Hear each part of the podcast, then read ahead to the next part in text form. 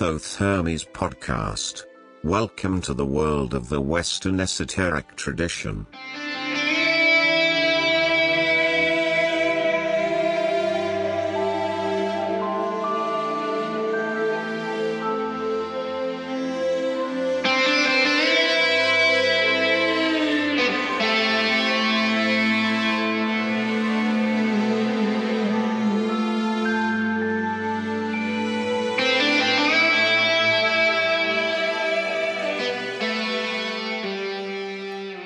Hello, friends and listeners. This is season 7's episode 11 of the Thoth Hermes podcast, and it is November the 7th, 2021. My name is Rudolf. I am, as always, your host here on the Thoth Hermes podcast, and it is my pleasure to welcome you back also this week for a new episode. And our guest here today will be Australian astrologer Shu Yap. I hope that you had a pleasant week. Uh, many of you really enjoyed last week's episode, and I hope it will be just the same um, also for this week. Shu Yap is a very fascinating personality that uh, I discovered by the help of one of our most fervent listeners here. She knows when she listens that I mean her, and um, I was very grateful. It's and to be honest, it's always very nice when I hear from you, um, from people that you found and that might be interesting for this podcast. It has happened several times that I interviewed guys and girls who really um, I discovered through your help. So, together with your music suggestions, the music that you, of course, have recorded and have also written, um, this is a very exciting addition to all that I can present here. And um, well, if sometimes I cannot follow all your tips and tracks, um, don't be mad at me, but uh, it's just too much. Um, it's great that you do that. And uh, once again, this time, Shu Yap is a discovery that I made thanks to one of you. And um, I'm really grateful because she was lovely to talk to and also very, very interesting uh, as a person. Right. So, the Thoth Hermes podcast, you know it by now, I hope. If not, um, go to our website, www.thothhermes.com. That's T H O T H E R M E S.com, and find out all about us and also all about the previous 101 episodes. No, 102, sorry, episodes already. So, and um, you can there also find uh, all the show notes and all the links to the respective people and their work and their books, etc., etc. Plenty, plenty of stuff to discover. Also, leave me some feedback there. I have a contact form there. You have the email address info at thothhermes.com there. And you have even a voicemail. Haven't been using voicemail lately lots. So, guys, let me hear your voice. Send me a voicemail from the website. It's always lovely to hear from you. Right, and while you're there, you know what's coming. Patreon. Yes, guys, I need you. I need your help. I need your support. Uh, every week it costs some money, and I'm happy that we have some supporters who really help me carrying that along. Thank you all. And uh, well, it would be nice if some more of you did that. Um, we got more and more weekly listeners. I'm very happy and very proud of that. So it'd be nice also if the number of Patreons increased a little bit. Go to patreon.com and look for the Thoth Hermes podcast. TH podcast is the short for it.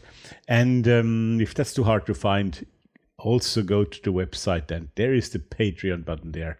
Not to worry. Even on the YouTube channel, in under each episode, you find the first line where it says support this podcast and you have a link to Patreon there. So no excuse. Thank you.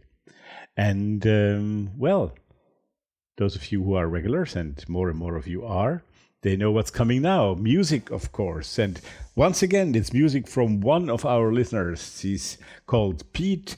Pete of the Beat is his pseudonym.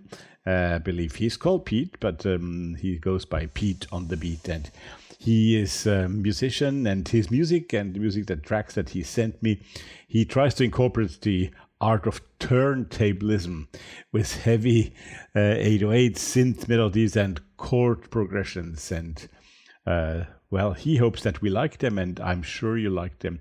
Uh, it's very, very vivid, very nice type of music, but of course, it's not just like that music um, in the way he describes it. It's all linked to his personal occult path, and also the the the titles, of course, of the tracks that we have here today, they reflect that. So it's it's really influenced by his occult work. Pete has also not only not only written music but also written a book about OMAD gains. I didn't know what OMAD means actually, but maybe that's because I'm European. So I looked it up. It's one meal a day. One meal a day gains, practical self help, and natural bodybuilding. So interesting. Maybe I should have a look into that. Would certainly make me look a bit, a bit, um, well, slimmer. Let's put it that way. right. Okay, but enough blur. Now let's listen to his first track of music and well, the title of the track uh, that Pete on the Beat created here, well, it has to be the first one here on the Thoth Hermes podcast. It's called As Above, So Below. Not much more to say, so Pete on the Beat and his track As Above, So Below. Enjoy.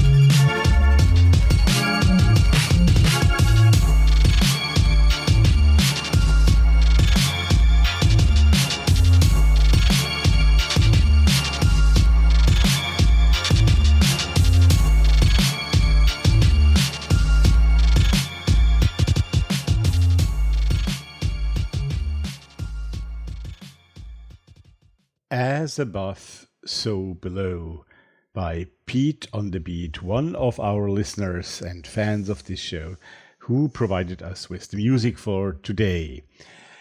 More of that, of course, in the break of the upcoming interview. And in that interview, we're going to meet Shu Yap. Shu Yap, who is a professional and traditional astrologer with nearly 20 years of study. And if you haven't heard uh, much about her yet, it's maybe for two reasons. A, she, well, three reasons actually. She is A, and that's probably the main reason and also the reason for the second reason I give you. She's a very modest lady, and I think she knows much, much more than she would admit to know. And he, she is really, she's really quite a fascinating personality, I must say. And you'll hear that all through the interview. She has lots of things to say. Very, very interesting. And well, the second reason comes from that she has not published a book so far. Well, if you guys from the different edit- uh, editors and publishing houses out there listen to me, give me a shot and I will put you in touch with Shu. She didn't ask me for that, but I think you really should get in touch with her and she should write few of her things down would be really worth it. And well, the third reason might also be that she lives um, near Melbourne, Australia, in quite a remote place. So she is a maybe not a hermit, that might be exactly exaggerated, but she is um, a bit off the main tracks, and so it's a bit harder to find her. She does more than reading charts for clients. She embodies astrological lore in her own everyday life. She is a grower and a beekeeper, but also a mother and a art hobbyist. Um, her paintings are really lovely. So, and um, she tries to bring astrology to the world. As always, I'm trying to read a text to you of the person that I interview. And uh, as she has not written a book, I, I thought I would read one of her blog entries on her website, intercycle.com. You'll find the link to her website, of course, in the show notes. And um, this is a blog uh, blog entry from December 2020. Uh, many people at the time were talking about the Saturn Jupiter conjunction that was going on around those months. And um, well, she commented on that with a blog entry called Is This the Dawn of the Age of Aquarius? And here is what Shu Yap has to say. Many people are confusing the first Saturn Jupiter conjunction in the air sign of Aquarius with the concept of the age of Aquarius. However, these two concepts are not related at all. The idea of the age of Aquarius is somewhat a modern construct created to bring meaning to the precession of the equinoxes. The definition provided by Merriam Webster Dictionary describes the precession of the equinoxes as a slow westward motion of the equinoxes along the ecliptic caused by the gravitational action of Sun and Moon upon the protuberant matter about the Earth's equator. The fact that a Saturn Jupiter conjunction in the air element happens to occur in the sign of Aquarius has many com- people confusing it with the age of Aquarius. Rather, the Saturn Jupiter cycle is an ancient system of societal timekeeping used by ancient cultures as far back as the Zoroastrians. Some hypotheses that the Jupiter Saturn conjunction could have been the Star of Bethlehem that led the three wise men to find Jesus. The Age of Aquarius is a much newer concept that has been constructed independently by the modern astrology movement. In more modern times, though, astrologers look to the cycle of Saturn and Jupiter to predict world matters. Topics like financial markets, political systems, leaders, regimes, weather, stock markets, social trends, and other matters falling into the branch of astrology called mundane astrology. Their systematic 20 year cycle and 200 year elemental sign shift makes the Saturn Jupiter cycle a cosmic clock of world affairs. Therefore, the Saturn Jupiter conjunction in Aquarius is not related to the age of Aquarius at all. Personally, as a student of traditional astrology, I will always work with the Saturn Jupiter cycles for understanding world patterns in mundane astrology or topics involving life structure, goals, and aspirations in personal natal astrology.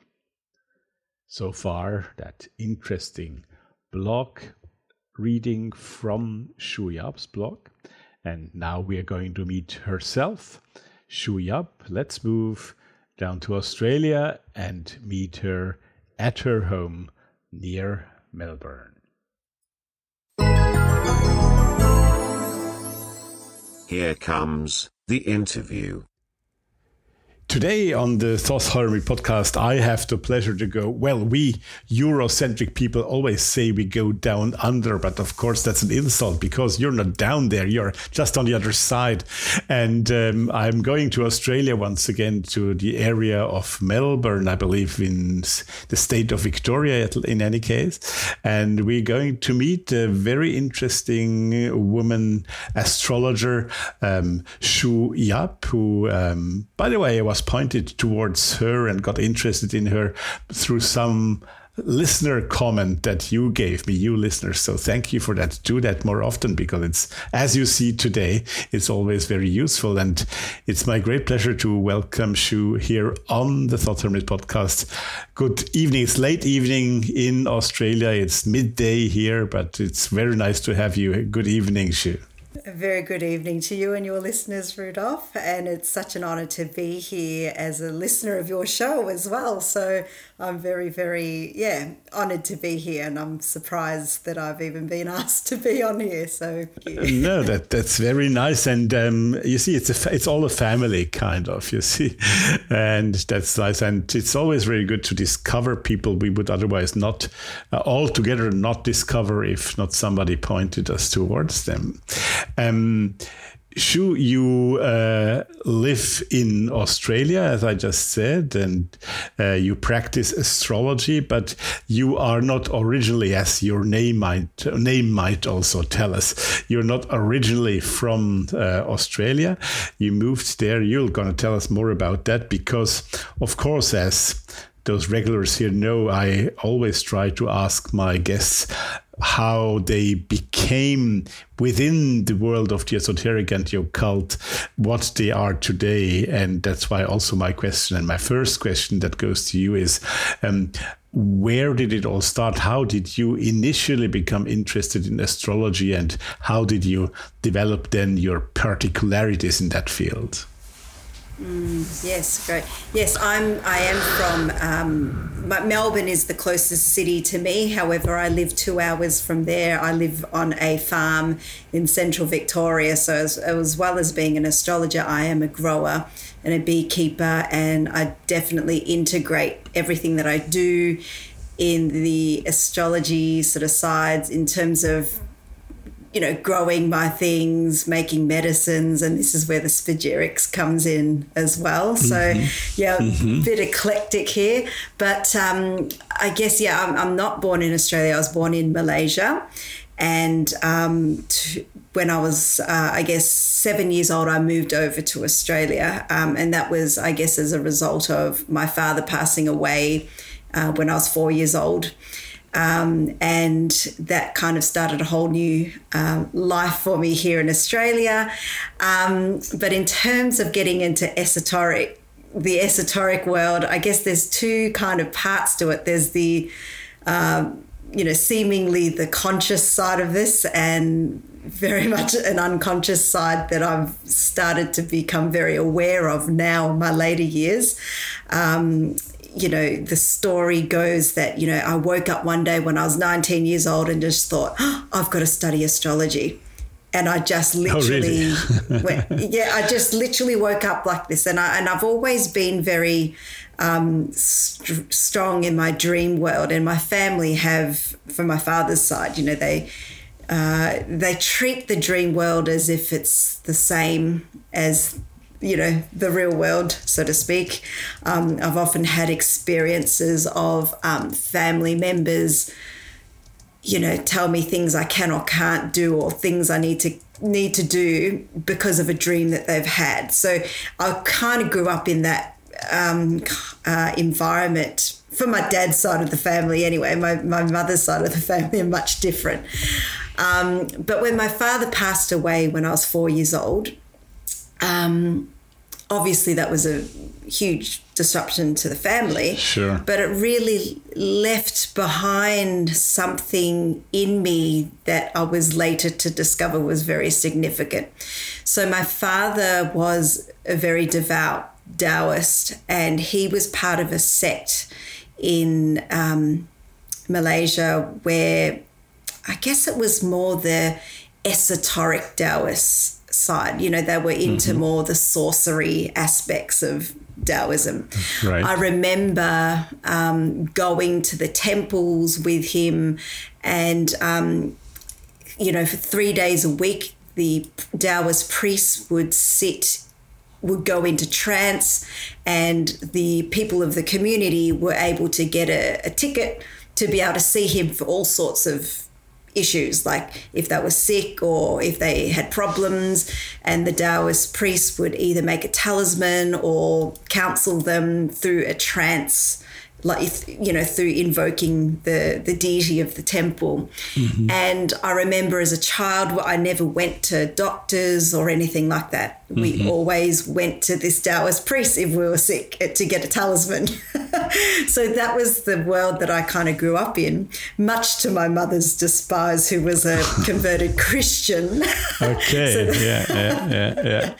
So was this more a, a, rural, a rural area or more an urban area that you grew up in yeah, so my this was a rural sort of area mm-hmm. uh, where this all this stuff went down. My mother was kind of, you know, in those days, you know, the women kind of just followed wherever the the husbands went to, I guess. So she kind of was pulled out of her the safety mm-hmm. of her mm-hmm. community and was living in the middle of you know another community with all this you know black magic stuff happening so yeah she was probably still very traumatized so needless to say when my father passed away, I never got any, uh, there was really no connection to that world anymore. And all the connection that I had was really through my own spiritual connection, which is mm. all very unconscious at this stage. But I, I do remember just, yeah, always having this sense of trust that something has always got my back. And I've always felt that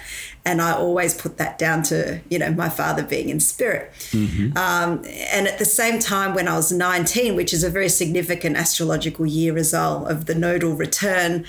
Um, I also got pulled into spiritualism and I sat in a mediumship circle for 10 years um, and became very accustomed to my father mm-hmm. through the circles there.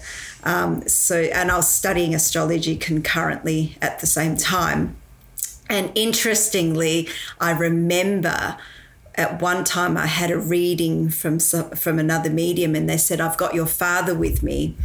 and he has something to give to you and i don't know what it is but it looks like a gold circular thing with all these inscriptions and at the time i didn't understand anything of that i said oh leave it with me i'll, I'll take it mm-hmm. but at my next nodal return which was not that long ago when i was 38 uh, yeah, I became very active in making talismans. And mm-hmm. I also had the opportunity just before COVID hit to go back to visit the temple, which I have very faint memories of, but to be able to have a sitting with the priest and have him invoke my father and having a conversation with him. And the priest was saying that, oh, we just by looking at me, he knew I was his daughter because I guess of my appearance. And he immediately pointed to the temple's altar and said, That's your father's stuff there. When he died, all of his altar things came to the temple's big altar. Oh, right. So that was a Taoist temple again, right? Mm-hmm. Mm-hmm. Yes, yeah, it was the yeah. same temple, the, the exact okay. one that, mm-hmm. yes, yeah, that I used to get talismans from. Yeah. Mm-hmm. Um, and it all came back to me that this second nodal return that um, that that thing that was given that my father was showing me when I was 19 was in fact most likely a, a gold talisman um, mm-hmm. and it's interesting because I have um, I did a big solar ritual um, one year uh, where I did make a solar talisman and I really did feel him uh, right next to me. Mm-hmm. And the fact that I was, I just knew what to do. And uh, when I saw, when I was in the temple and I saw the priest and the priest's assistant sort of getting all the materia ready for the session, I looked at that and I thought, wow, that looked like me when I was doing the solar uh, talisman, so the, the solar ceremony. So it was a bit of a mirror kind of image of like, um, eternal time, like stepping into fragments of eternal time, but at very different chronological times. Mm-hmm. Um, and in fact, his altar items that were up there in the temple that the priest was showing me was a picture of um, a, a, serpent, which was one of the temple's um, key sort of um, symbols, mm-hmm. uh, and then his statue of the deity of the temple. And I looked at that and I thought, wow, this is exactly my chart because the, the serpent is uh, part of the symbolism of Rahu and Ketu in the mm-hmm. astrological chart. The north node and south node is symbolized by this serpent, the dragon's head and the dragon's tail. Sure. And that was next to his deity statue, which to me represented him. And in my chart, I've got the south node with the sun, which represents my father. Mm-hmm. In the 12th house, the place of temples. So I kind mm-hmm. of looked at that as a very physical manifestation of my chart and seeing, yeah, it was just a really trippy moment where I, I saw all of these fragments of my life come together and that is what a nodal return can feel like so sure, very hard yeah. to put into words yeah it's kind of like describing no, uh, a dream uh, absolutely i mean we are here as we said initially we are here among people who listeners are mostly very much educated in the field but maybe not in particular in astrology we try to collect many many facets of the esoteric world but the, the general feeling probably is, is very related all together. And I think I think our people understand very well what you mean by, by what you're saying. Yeah. You said it suddenly happened at 19, so at the first nodal return, that you said, I want to do astrology. But was this really your first contact, or have you been in contact before the age of 19? Maybe not active personally, but um, mm. with people who who practiced astrology, or mm. how did it yeah. how did it come into your life? Yes, well, very subconsciously as well. I know I, I, own very few possessions of my father, but one of the maybe two things that I own of his, and one of them is a copper tooling of a Kuan Yin piece of art that he made when he was sick in hospital. And the other thing was an astrology book which mm-hmm. I haven't really read. It's it's more like a pop culture sort of Chinese astrology book. It's always just been sitting on my shelf, um, and you know I wasn't really. Um, I'm not into into Chinese. I, I don't know much about Chinese astrology, but it was just something that I came across on a visit back to Malaysia one year when I was much younger and I saw his name written in the book, and I thought, I'm just mm. going to take this because it was just, just in someone's house. Um, so I guess it's always been in the background. I, I, I, guess I was into horoscopes and things like that, but nothing like what anyone else wouldn't would be into. You know, it wasn't anything. It was definitely an interest, but it was just for some reason I woke up at 19 and I had to study it. And I rung someone that I knew who was a tarot reader and I said, Do you know any teachers? She pointed me to someone else. And that someone else said, No, you don't need to have an astrology teacher. You just need to go to a the Theosophical Society bookshop and find yourself a book. so look for Rob Hand, you know. So Robert, so I, I, went straight there, you know, to the city. I took a train into the city, and I looked at Rob Hand's book and I thought, oh my God, this just seems so complicated. I'm never going to be able to teach this to myself. And then I looked around on the edge of the, the bookshelf. There was a tiny little advertisement, which was about 10 centimeters wide by five centimeters wide, like a business card. And it just said, astrology lessons weekly pay by the week which was you know i was only a student at the time so i could never afford to pay course, so i thought yeah. oh i can afford $20 a week that's fine and it happened to be just around the corner to where i was living so all these things have always just fallen into my lap. That mm-hmm. yeah. So I guess yeah, nothing in consciously, uh, you know, meant to be, but it was all meant to be. Yeah, yeah. When you when you said that about you being a very young girl uh, and your father died you were four i i remembered a story i had with one of my guests just recently bianca bondi who is that south african artist living in paris and she had a very similar experience with her occult uh, awakening so to speak where her father died at very young age and i sometimes ask myself now those two stories are very obvious in that sense. But uh, I wonder how, what's your opinion on that. I sometimes have the impression that that most young children under the age of seven or so are, in general, much more open to the let's call it the spirit world to to take a, a, a straightforward name, right? And so are mm-hmm. also much more um, open to receive. Um, those instructions. And do you think the fact that it has happened very early in your age with your father's loss, uh, that this has changed something for the remainder of your life in that respect, or uh, or is that just a coincidence? Well, I guess yes to a degree because I've never really questioned the fact that there was a spirit world. I've always mm. kind of felt that I have had a com- relationship with my father, and that might seem ludicrous to people that maybe aren't in my situation, but yeah, it, it's never been something to question at all. But I guess mm. that's also based on my father's side of the family that were, Background, I guess, yes. For, yeah, into the spooks, you know. So I was, I remember a time when I was about eight, 16 or 17 um, my friends and I had planned a camping trip away, like by ourselves, like no adults, and there were some older people there that were going to drive, and you know, so it was really like I was really, really excited, looking forward mm. to it. And my auntie, my my father's sister, happened to be in Australia at the time, and she said, "I've just had this dream. You can't go to this camping trip."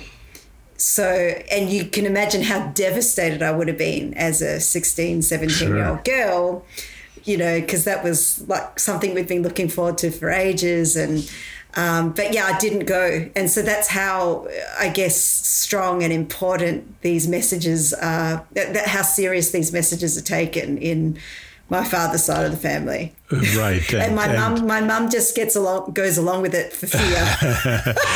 but um, did something happen then during that trip that that confirmed that she was right, or, or did you just no? They no. they all came back safely. Okay. Uh, but maybe if I had gone, I might have jinxed it all. Yeah, exactly. So, exactly. As yeah. they say, the magician is never late. It's he who who directs time, right?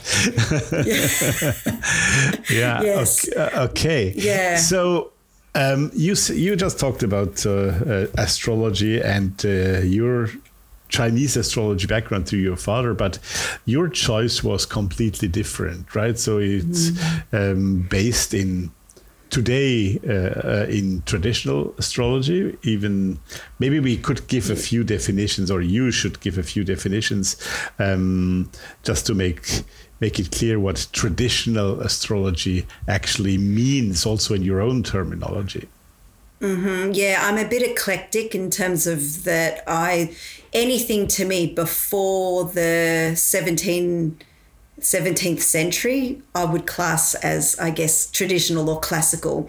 But mm-hmm. within that period, I have interest in um, various different forms of astrology, like um, Hellenistic, Babylonian, and generally Arabic um, based astrology, um, the translations from the Arabic period. Eh, they're my, mm-hmm. my key focus. A little bit of the Renaissance stuff for my horary work, but um, generally, yeah, generally Hellenistic and you know Arabic is the, the the stuff that I'm really into that I geek out on.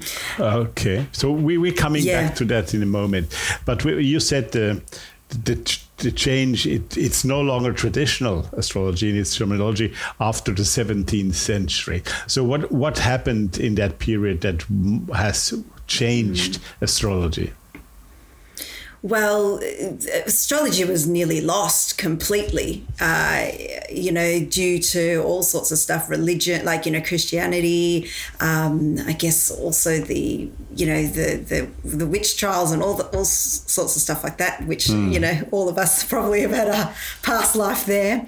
Um, and then when it had a little bit of a mini revival in the 1800s, um, it kind of only was able to be recognized as any form of, I guess, serious study if it was lumped in with the area of psychology. And so it all became very individuated and psychological, mm-hmm. insofar as that we really lost the, the essence of um, the the wholeness, the integrated wholeness of what astrology was. To me, this was very much a, a, like you know, in alchemical terms, a, a stage of separation. Mm-hmm. You know, we really were like pulling the human, the, the the material, completely out from the heavens, and just seeing that as its sort of individual kind of um, unit. Oh, and so stepping back as well, I guess the Copernicus and his theories about you know the Earth not being central, that the sun yeah. is now. Um, yeah, that was a big blow to astrology. Um, but see, this is the the the thing that I've the essence that I've really come to understand and uh, and now try and convince people that especially when you're reading traditional texts, the languaging can be is not meant to be interpreted literally hmm. it's all very symbolic language uh, and if you try to interpret it literally that's where all, all sorts of judgments and flaws can come out. And so, this whole symbol of um, the earth being in the center of the celestial sphere, spheres uh, is. You know, it, it is a model and a symbol. It's not necessarily the literal, which is yeah what you know this materialistic world you know is they find very hard to sort of step outside of that that framework of mind yeah which also explains uh, when then the, uh, the knowledge of further planets beyond Saturn uh, was present in people's minds. Um, that they mm. had the impression they had to add those planets to general astrology, and then Pluto was taken away again from them and and so this created a whole yeah. a whole buzz around that and and traditional astrology yes. doesn't doesn't worry about those things right Yes, I mean, I, I look at the uh, outer planets, so that's Neptune, mm. Uranus, Neptune, Uranus, Pluto, yeah. mm. as a secondary thing. I still look at them because I you still do. think mm. they are valid. But I do think that if you just looked at the seven planets, it would still tell you the exact same things, exactly what you needed to know. And these outer planets may just re reaffirm, uh, so, you know, the, the points that the seven traditional planets, you know, originally yes, have stated through their symbology. And an so, astronomer might um, tell you that those two out of those seven planets aren't even planets, right? So, so yeah, exactly, exactly. So yeah, yeah, yeah, yeah, yeah. exactly, uh, yeah. But but this figure seven probably is a very important one in regards to traditional astrology, not just not just the, the names you put on them, but the, the, the number seven is certainly also important, isn't it? Yeah, certainly. I mean, the, the first thing that comes to mind is that that is the um, connected to the Saturn cycle. Hmm. So every seven years, we get 90 degrees of the Saturn cycle occur and they then culminate at the return around 29 30 years you know give or take tw- between 28 and 30 years so mm-hmm, mm-hmm. Um, they're often very significant times where we can map out huge foundational developments in our lives. Um, usually at the younger years, we may not see the developments within ourselves that much, but it may be projected onto the people around us or decisions that are being made that have somewhat have a big impact on on the, the seven year old child. Mm-hmm. Um, we also see lots of developmental things happening from a physical, biological perspective as well. Um, so, yeah, it, it is significant. Um, yeah, but you know, all numbers are significant. Like depending on which cycles, there's there's sure. all these different cycles happening at at the same time. Um, um, yeah, I don't know how much you want to go into the astrology yet, but um, you know, one one big time is is around the forty one year old mm-hmm. stage mm-hmm. where lots of cycles converge.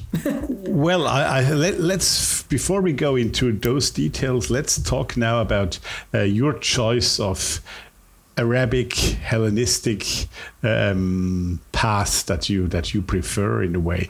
So maybe you can give us uh, explanations for your choice and and what the particularity of those paths is that you have chosen. Mm, hmm Well, Hellenistic because it is so foundational. Uh, you know, the Greeks really were the first ones to really I guess, intellectualize astrology mm. and um, merge that with the philosophy, uh, mainly of Plato and Socrates. And uh, so there's a lot of foundational techniques in the Hellenistic era that, uh, you know, is the core of my practice.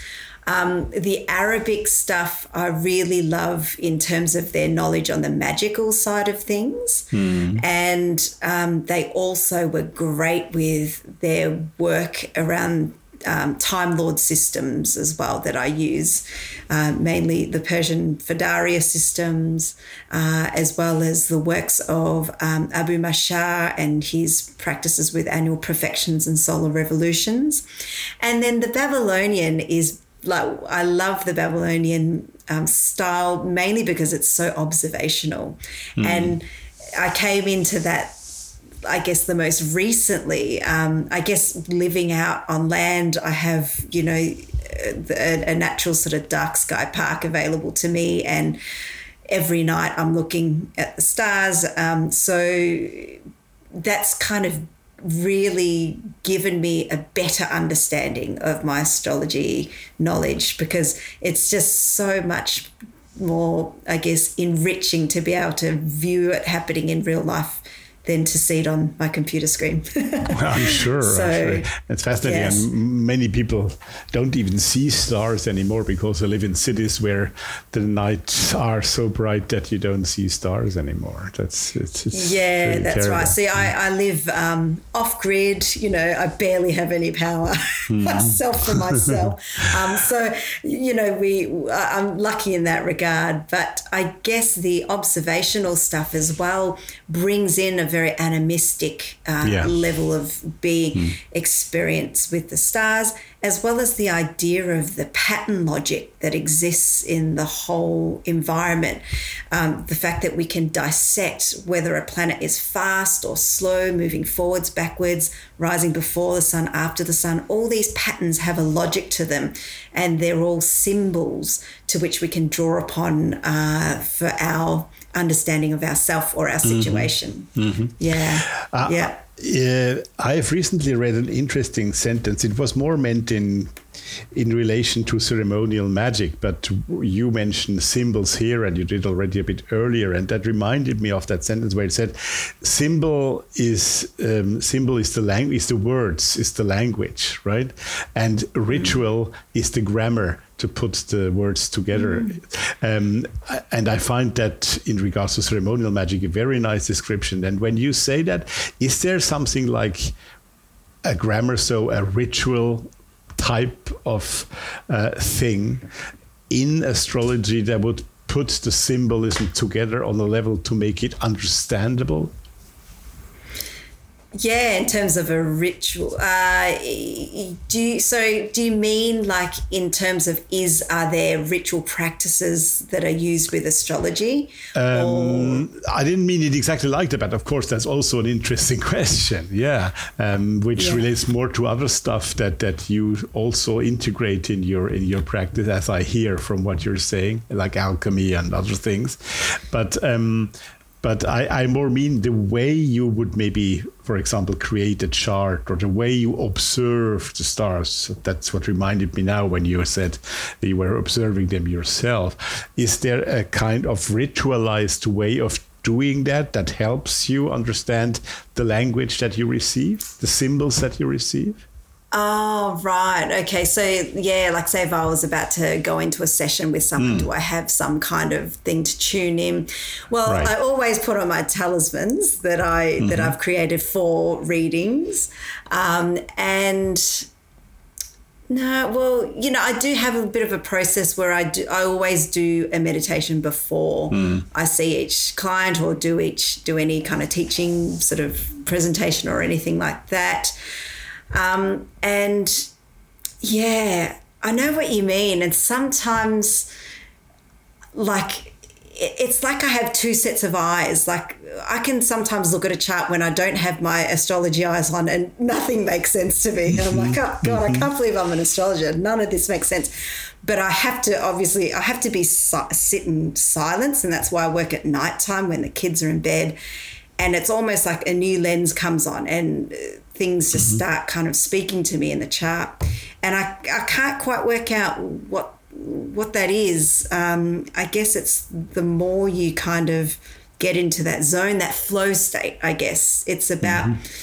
opening up and uh, you know being that vessel for these symbols to speak to you but of course there are always times that once you once you understand symbology and well, the symbology of the stars, you know, in my in my instance, it, it's always screaming out at you. For example, um, I haven't because I live off the grid. I have a mm-hmm. shower outside. There's it's completely in the open air, and I at this one time last year, oh, Saturn and Jupiter, Jupiter were very close together last year because they came together in a conjunction. Mm-hmm. And every night I would have a shower and look up and see them coming closer and closer together.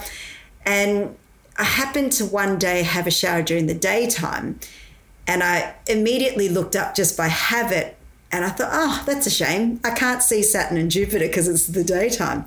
But as soon as I thought that, this eagle and this crow just fly above my over my head.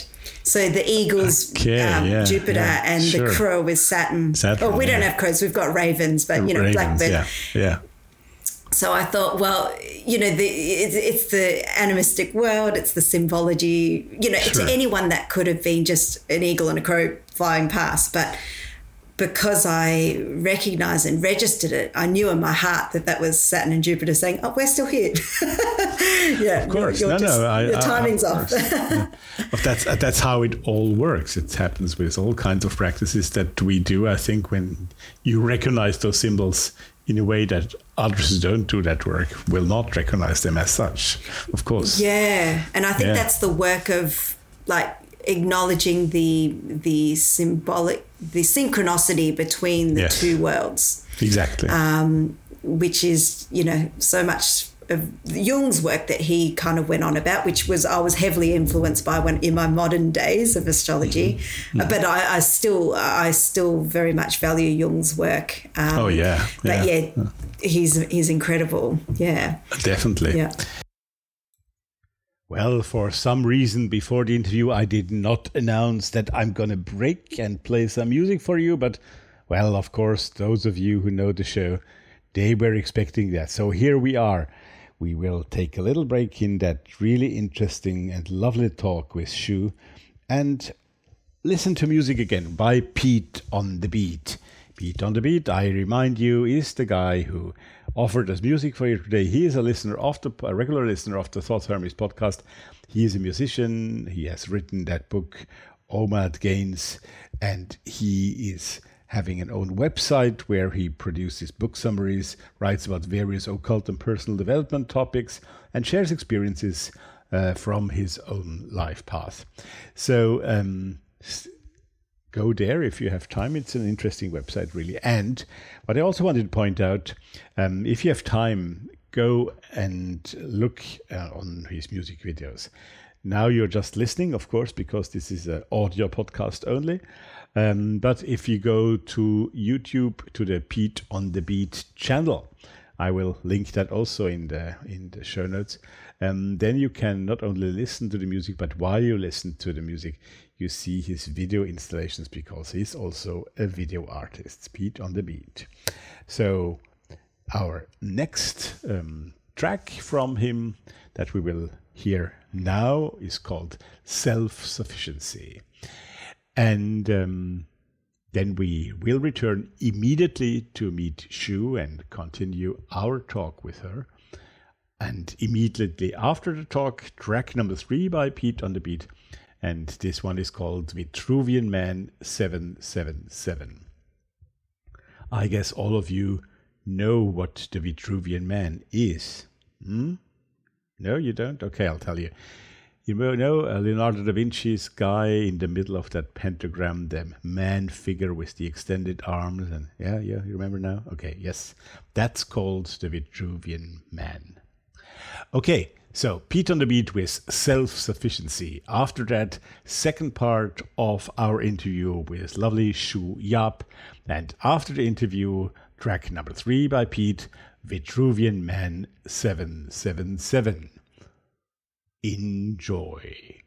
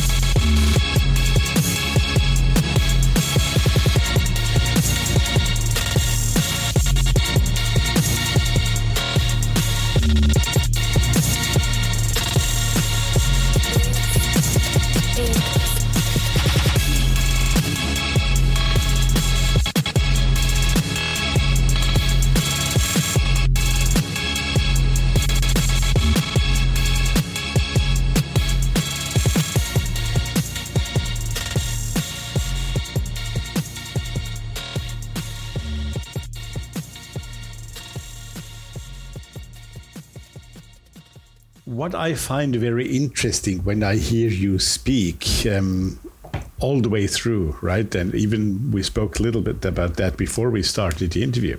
Um, you seem to link all kinds of practices into your work. So this is, I mean, if I I hope I remember well now, but I don't remember we've had any astrologer here on this show yet, which actually it was high time wow. to do that after more than 100 shows. But maybe it's also because well, I'm not talking about myself here, but it's also because I'm I'm coming from from ceremonial magic and hermetism, and um, and uh, astrology is of course one of the basic teachings you have to know there. But it was always my weak point, like the piano when I do music, you know. So m- maybe that's why I subconsciously didn't really didn't really pay enough interest in. So it was about time, but let's go the other way around. You do, um, uh, you have for me a very holistic approach as opposed to other astrologers I know, mm. and that's what also I found so interesting when I read about you. Um, you mentioned alchemy twice or three times already during our talk now, and in relation to that also spagyrism right? Um, you mentioned spiritism in the very beginning. Um, in our talk before, we were talking briefly about Hermeticism. Um, so, can you tell us why you think you are doing that and mm. why it is also important to you? Yeah, yeah. I, am pretty sure I don't have ADHD, but, but um, perhaps, you know, I think one thing that I, I think what you may be trying to get get at is that I see astrology as a horizontal layer mm-hmm. that it is almost like a latent group of a latent symbolic language that needs to be applied and rooted in lots of vertical layers, if you know right. what I mean. So that's when astro. I've always feel astrology is best when it's t- combined with something else. So mm-hmm. I like to combine my astrological work with my work in agriculture. You know, I'm. Mm-hmm. You know, I don't like to call myself a farmer because I think farmers sort of destroy land, whereas I'm more about regener like you know, regenerating like right. compacted farmland.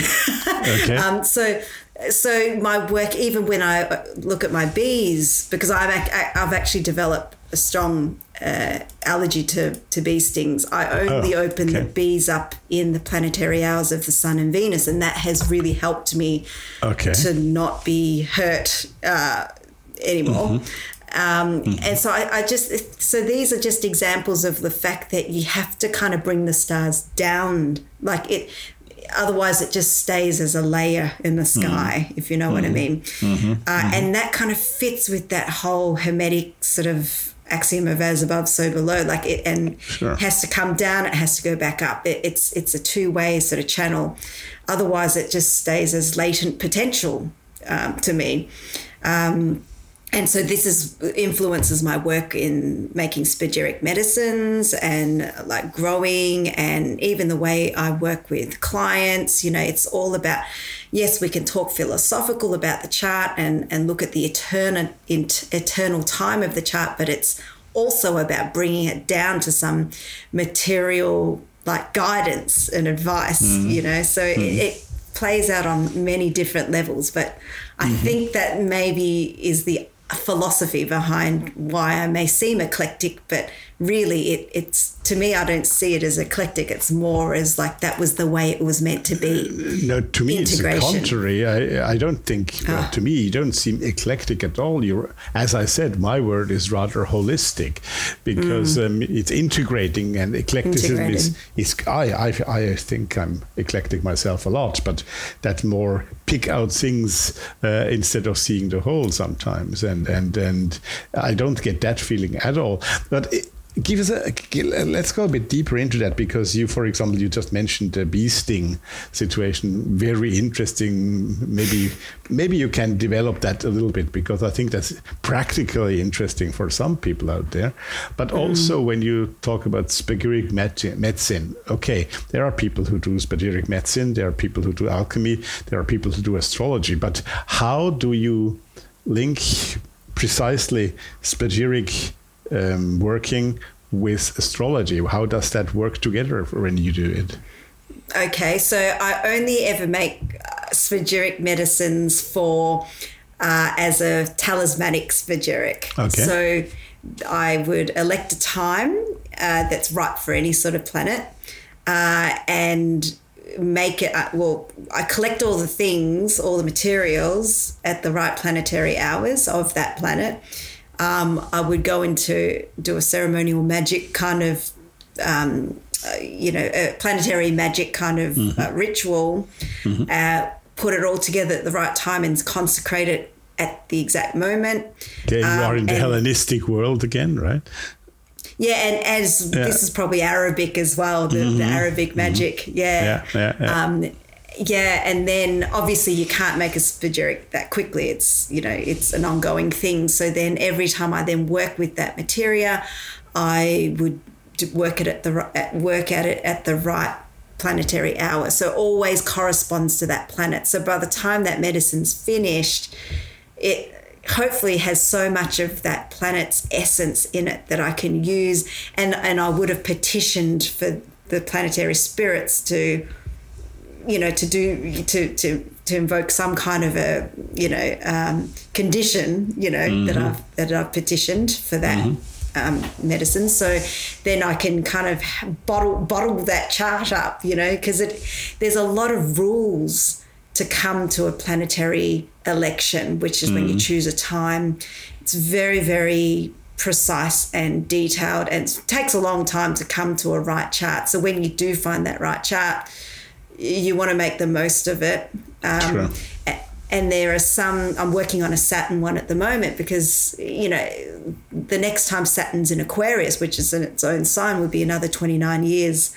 So mm. some things, you know, are, are very uh, long between opportunities. So you've got to uh, take them when you can. And, are urgent to, to, to do them when the opportunity arises, right? Yeah. Yeah. Well, that yeah. was a 3.30 in the morning ceremony. So yeah, yeah, yeah. I see what you, you mean. and, and, if you may, um, just tell us a bit more in detail about that bee allergy remedy. Well, remedy. You know uh, how you handle it. Mm. Well, it was getting to the point where I was either going to have to give up the, mm. the bees or well, yeah, to give up the bees because I was ending up in hospital too much. Mm. And, mm. you know, it is a fallacy. People think that if you get stung a lot, you get a immunity to bees, but no, it's not, not the case. Sure sometimes yeah. even the contrary yeah yeah yeah yeah and that was my in my case yes so i just thought you know there's got to be another way at that time i was kind of thinking i might have been a commercial beekeeper i had about 30 hives at the time so it was a hmm. big kind of loss like to have to sure. give it all up a lot of work a lot of money spent on boxes and things like that mm. so i decided to just open you know, think, oh, well, what, what do bees correspond to? They, they correspond to the sun. Uh, mm-hmm. Honey corresponds to Venus. And they happen to be the two hours that are next to each other in the Chaldean order of the planetary hours. So I thought, I'm just going to try it. And I do notice there's so much calmer. Um, on those hours. And of course, I always suit up these days. Like in the past, I might not have always been that careful, but these days I do, and um, I've always found them like very much calmer on the Saturn, uh, the Sun and the Venus hours, and I can invariably just tell you without looking at a watch or a time when the Mercury hour comes in. Oh, really? Mm. Because I know I can see it in the bees. I can see they start to stress. They, they start getting really agitated. They start getting mm. really busy and I just get this sense, okay, they're getting angry. I'm going to close the hive, and then I'll check my phone, and it'll say, ah, Mercury hour. okay. so, okay. Yeah. Interesting. Yeah. So that relates exactly to the phrase that I read about you and that intrigued me when I first saw it. It said, astrology is a way of life, not a livelihood. Um, yes. so that, that's part of it. What other parts of your life, if, well, probably you're going to tell me everything, but maybe you can give us a few more examples.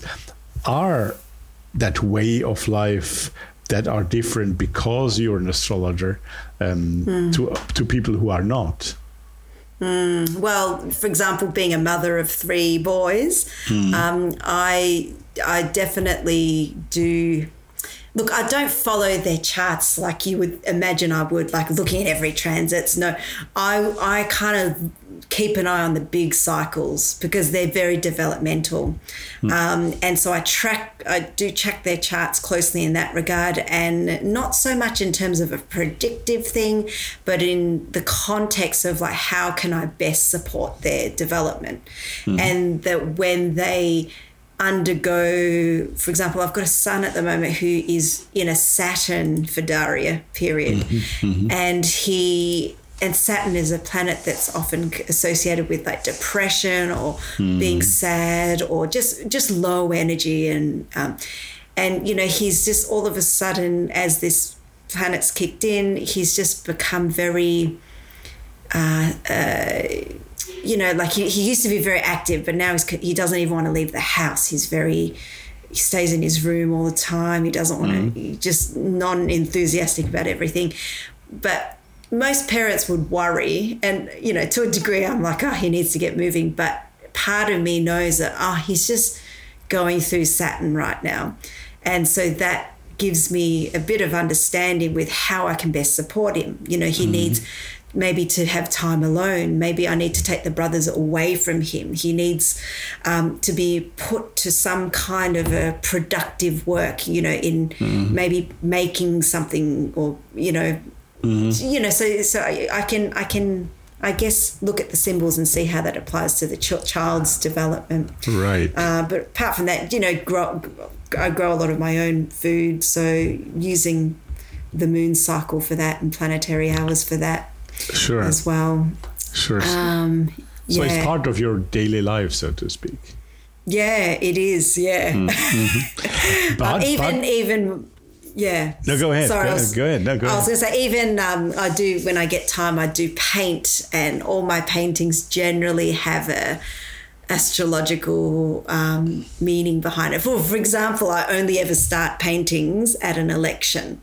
If I ah, see okay. a good election for a painting, I'll start mm-hmm. one. I might mm-hmm. not get to finish that painting in a while, but I will consecrate that canvas and start it. And I've had some really amazing results with that. So they've become like talismanic paintings.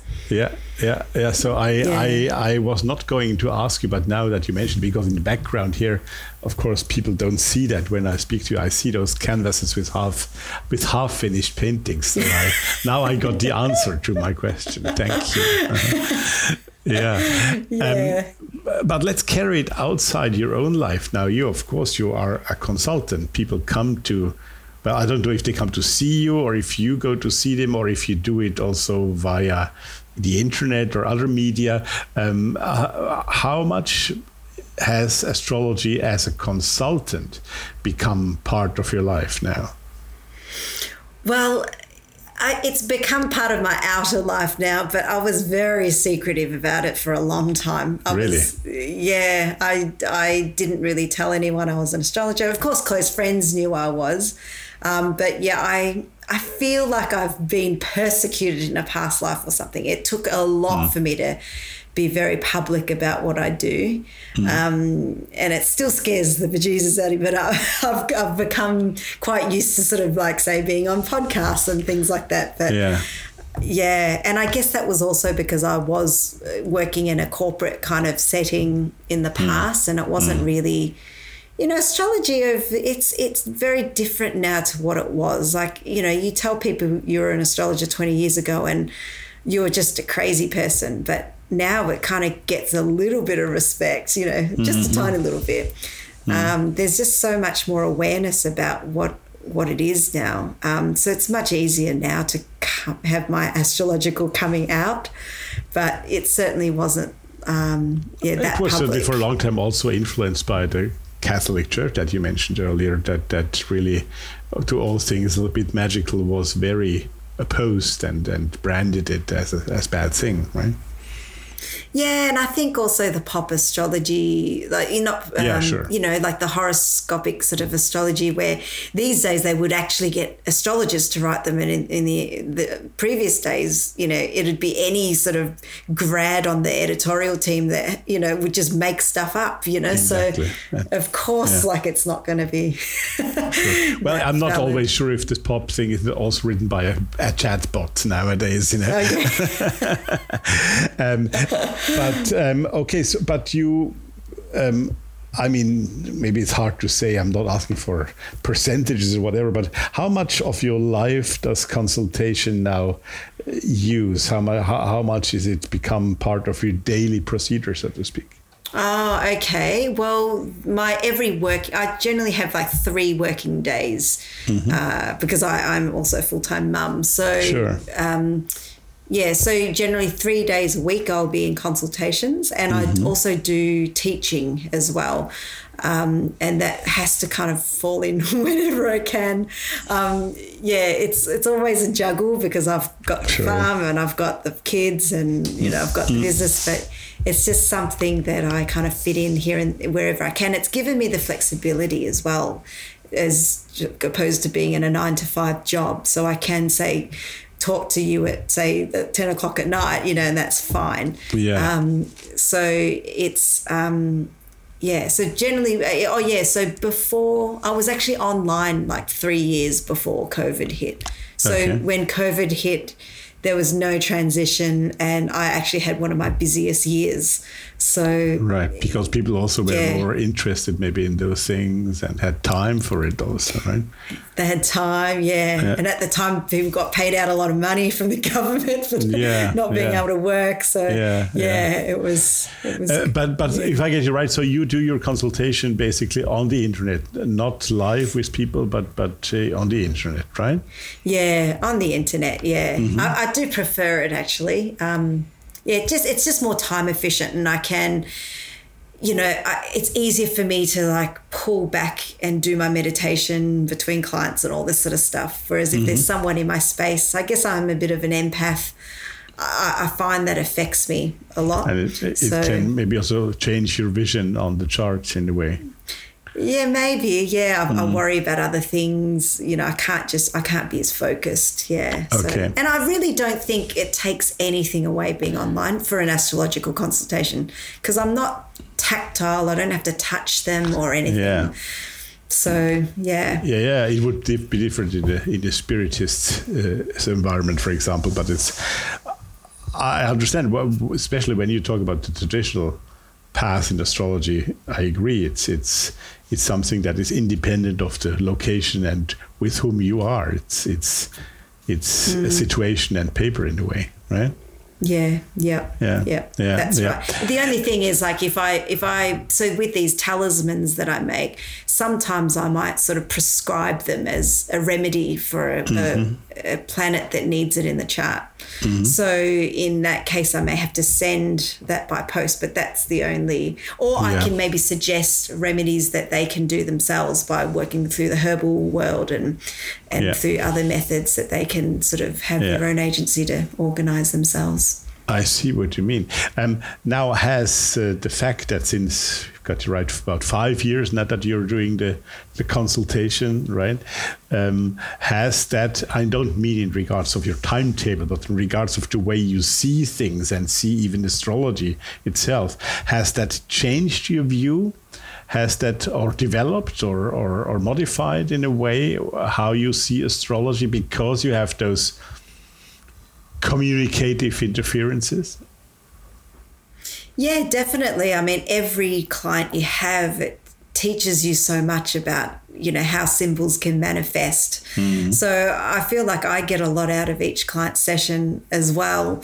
Um, and I, yeah, definitely it does either help confirm things that you already know. And that's always really great to have another confirmation of, like, oh, wow, there's another example of this or it can show you some unique ways that people creatively manifest those symbols, which you think, oh, I wouldn't have thought that before. But then that stays in the back of your mind for every time you see that symbol again. Mm-hmm. Um, so, yeah, so it definitely, I think consultations it, it is a must. you, so to speak. Yeah, yeah. Oh, okay. Yeah, it, it's definitely. a must, you think, for an astrologer to, to do it. I think so. I think it is definitely part of your, a, a very important part of your practice. I think Right. you always have to have your hand in it.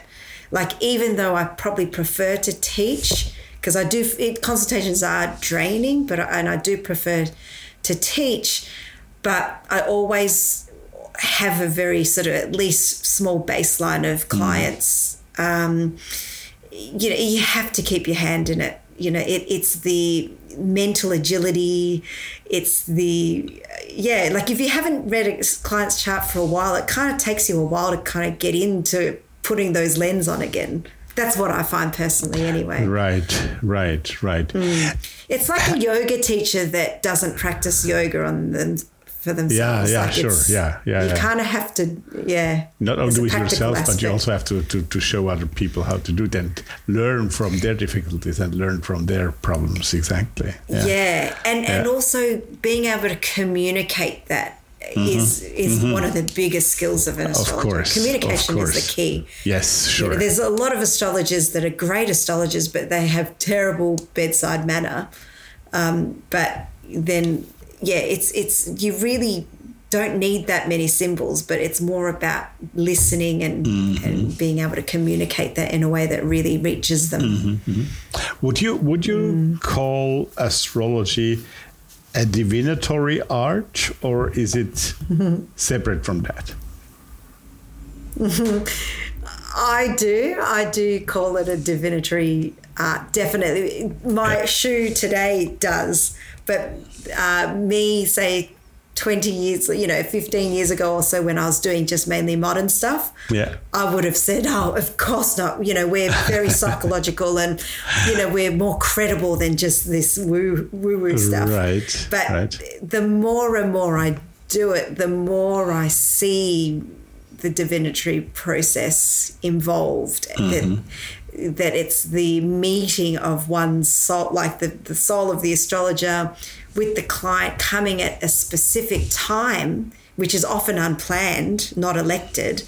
Um, and, and, and I do look at the consultation chart too, because sometimes it tells me how they're coming into the session and how I can best support them. Like Whether they may be a bit nervous or whether they need like don't need the details, they just need you know like the big picture or you know so it, it tells me a little bit about what they might be going through now so Right, right. definitely there is a divinatory process A- And as you Mm. just, I, I think you said, in my opinion, you said the key word just now, the yeah, to build something. It's it's it's not just aha, that's going to happen, but you realize a situation that you can then deal with, right? And that's the that's what Mm. divinatory means, and not just um, Mm. wait for things to happen that you read in in the chart. Yeah. Right. yeah. That's right. You, and we're kind of assessing potential. So it's not that Hmm. we're locked into any certain situation. It's just that we can see how we can steer it.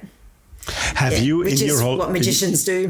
yes, exactly. Have you, in your holistic um, uh, uh, approach to things, have you ever tried other divinatory arts, like the tarot, for example, or even in Spiritism, there are divinatory parts in it sometimes. Yeah, well, yeah. So, so I, I do do horary astrology, which is the divinatory form of Yes, astrology. exactly. But yeah, in in, ter- in terms of other forms, you know, it's so funny. I don't know why I've never studied the tarot because you would think I would, but I I feel like. Um, and I definitely do. It's on my bucket list. I just feel like I don't have enough room in my brain but, um, anymore. But yes, when I was in the spiritualist sort of like my era of my spiritualism, that was probably the closest to any other form of divinatory. I am teaching myself the I Ching at the moment. Um, probably because um, yeah, a message from my father said, yes, you need to learn the I Ching, you get back to your roots. See your background, exactly. Yeah, yeah, yeah. Yeah, yeah. Mm-hmm. But you know, it's one of those funny things. This I'm not sure with if you look at the chart, the third house, ninth house axis. You know, the ninth house is all about the culture that you were born into, mm. uh, the practices, the religion, the spirituality. The third house is your own praxis. And I feel like uh, my astrology has been very much my own praxis. Um, the, my, the culture that I was born into, that ninth house stuff, all the Taoist stuff, you know, I remember like eating cakes from the altar and like you know going to get a talisman and stuff but it, it was never really a praxis for me. Mm. uh, and that's why i feel the taoist stuff i have to relearn uh, like someone said i'm a born again chinese. Like i have to be reborn as a chinese to, to you know and i feel my nodal return was one of the moments that i was born again into my culture. Do, do you think you will at some point investigate chinese astrology yeah, I think I will. Um, yeah, probably. I just feel like I don't have the capacity right now. Mm. Um, but yeah, it, it's completely different, and yeah. um, I just feel I don't have enough brain power um, mm. to to study it. So there's so much I want to study. I just yeah, of you know, course, yeah. The more you, you learn, the sure. less you know. You always have to know everything. That's it. Um, um, you mentioned Chaldean astrology. You mentioned Hellenistic, uh, Arabian, and Babylonian, and Persian, of course, um, and all of them have a kind of uh, slightly different approach to certain things. Um, and of course, those who who talk against astrology would use those differences to say, well, you see, it's all crap because because nobody mm. says the same thing. Um, how do you answer those people? I mean, I don't think there are many of them around here in this podcast, but but um, they might be confronted with that same question. How do you? Uh, yeah. How would you help them in an answer? How how can you explain oh. the difference between Chaldean and and even Renaissance astrology? You know? Yeah. Oh well. Firstly, I stay away from those people, and it's the reason why I live. I live on eighty acres, pretty much, and I don't see anyone. Good choice. Yeah. um, so that's um, option one. If that can't be done, and I am face to face with someone, I guess I would just say, look, I take the parts that I like out of each culture um, and it is a cultural study. It's not sure. just the fact that it was astrology was done. You know, it's only in recent times that astrology was completely separated from the culture. But yeah. in all these other historical periods, like mm. astrology, astrology was like, um, you know, uh, a government decision. You know, like it, it, it, was just the thing. You know, to to listen to. So. Mm I, I, th- I think what I the approach I would take is the fact that we live in such a dense environment now, a dense world that there is such a non-linear perspective that there's no merging of the inner worlds and the symbolic worlds with the outer reality. But if we go to a country like India, you know, for for a government a politician to actually see an astrologer about a big problem to do with the country, and the astrologers may say, okay, well, go to this place on this certain day, repeat mm-hmm. this mantra, and then go feed the crows or whatever. They would just go and do that. You know, their their the the worldview in that culture is such that there is no divide between the these two worlds and this is right. the big problem in the Western world, in the modern Western world, that there mm. is mm-hmm. such a disintegration, a yeah. decentralization, the individuation gone way too far, that there is just a complete disregard for anything else. And so it, it's my goal to really try and get people to recognize that there is another part of them that is so much alive. yeah, but that, it's, that, a, it's a hard battle. that closes again the circle about what we spoke before we started the interview, when, and that maybe already has to be my last question for today. Um, we were talking about this holistic approach that you have, and and and I mentioned hermeticism, and you uh, said, "Well, it's something you're coming to now." So that's interesting because somehow I had, from what I hear about you, expected the other way around. But you're actually going from astrology out into all this other stuff. Can you can you explain a bit about that? that was definitely the um, my discovery of traditional astrology that's the mm-hmm. uh, the instigator for all of this because when I studied traditional astrology it really opened my eyes to a whole different world and that world was a world that where it, astrology was so integrated with other parts of the culture mm-hmm. medicine education science technology everything and and that is what really led me to Hermeticism because it was through right. that and we got the understanding of the modeling of the earth being in the center of the celestial spheres. You know, modern astrology doesn't teach you any of that because it, no. it's not rooted in that philosophy. Exactly. It's rooted in the yeah, the material center, the earth being the person, like the individual. Yeah. yeah. Like it has a complete disregard for the environment mm. you know the the animistic world around that person yeah yeah so yeah I, have gone with a backwards approach to um, hermeticism but yeah i'm glad i found it because yeah. it's made me a better astrologer it's interesting and also i think um, that you mentioned several times in this interview the word animistic in regards to astrology. I find that highly interesting because it's also mm. uh, it's it's what I hear from you is much less brainy as it uh, and and please take that as an as a compliment right? Uh, uh um, uh, than what you often hear. And it's not just paper and books and and uh, piles of books that you have to read. It's it's also sensing things and understanding and seeing things, and and I think that's the lesson we can take from you um, when we talk about astrology. Yeah, I guess you would sense it through the data that you gathered. So, um, mm-hmm. and that's, I guess, where the more uh, left side of the brain comes in. You hmm. know, in your prep work, you're getting all the data. What are the time lords currently in play? When are these yep. cycles happening? All this sort of stuff. What's being activated? What are the rulers? And then you kind of have to turn that side off because none of that makes sense to anyone else. Right. Uh, and and you have to really engage the symbolic mind to bring life to that data, to bring right. meaning.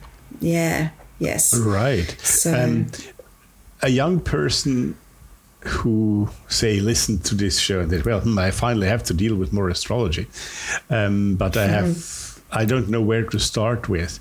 Um, what would you, somebody who is keen, who has maybe some background already in in in the esoteric world in general, but um, not yet in astrology, what would you tell that person? Where should they oh, try gosh. to start? okay, well, definitely don't do what I did. I've just gone the backwards way around. you know, I have had such a lack of good mentoring, and mm-hmm. you know, I've really fumbled my way through it, through it all. Which, in a way, was good in a way because I really learnt the hard way, the slow way, mm. the hard way. Very Saturnian. Um, but I guess my uh, favorite kind of schools are I'm a big fan of the School of Traditional Astrology in London, mm-hmm. uh, Deb Houlding's school there. I did some training there, and right. um, yeah, really, yeah, real. They're they're, they're the the real deal, you know. Mm-hmm. Um, um, so that's in, that's a good school I would highly recommend. School mm-hmm. of Traditional Astrology. Um, other than that, I think it, you know it's good to maybe get a, a consultation from a, an astrologer that you think you might like mm-hmm. their style of just to actually maybe start from the reverse see see what see what the outcome is so mm-hmm. that you mm-hmm. can then understand how to work backwards so you out of a reading you might have liked something in particular uh, and, and, it might also illuminate to you some of the foundational stuff as well. So you then are kind of uh, shows you what sort of foundational knowledge you might need to know and what particular styles that you might like to take. So you may want to actually see a few different types of astrologers to get their different styles. Yeah, um, yeah. So I, I, don't think I'm that. Um, common like you know there's not a, a, lot of astrologers out there that are yeah. i guess into what i'm like yeah. my style, but that kind of makes it my own style. And, and every, if you yeah. study astrology, you you too will come to uh, your own and style. That, that's exactly what interested me, and that's why you were here today because you are a bit different from the big lot, and that was highly interesting. And as you said, starting with a new art like astrology, it's like with all esoteric and occult arts, the first thing is know yourself, right? Uh, yes, that's yeah. right. right. Well, Shu, thank yeah. you so much for for that hour, a bit over an hour in your company, and uh, thank for your time. It's now after well, it's just about midnight, I believe, in Australia, in your in your area. Thank you for staying up late with us and uh, for telling us all those interesting things. Um, and good luck with all that's coming up, and um, be careful with the bees. Yes, thank you. I've really enjoyed this chat, mm. Rudolf, and keep up the great work. Thank you. Bye now. Bye. Bye.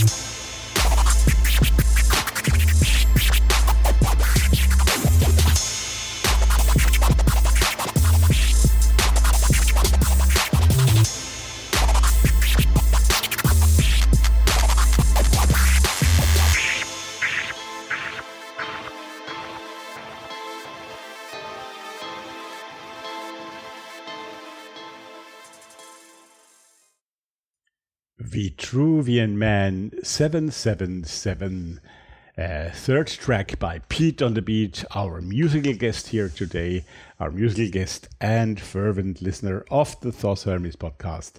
Thanks, Pete, once again for your lovely tracks. And uh, all of you go to the website for the show notes and get the links to see more of his work. Right, and I would also extend my thanks to Shu Yap, who did a lovely talk for us. Um, and uh, I think if you have any requests from her, she will be very happy to answer them.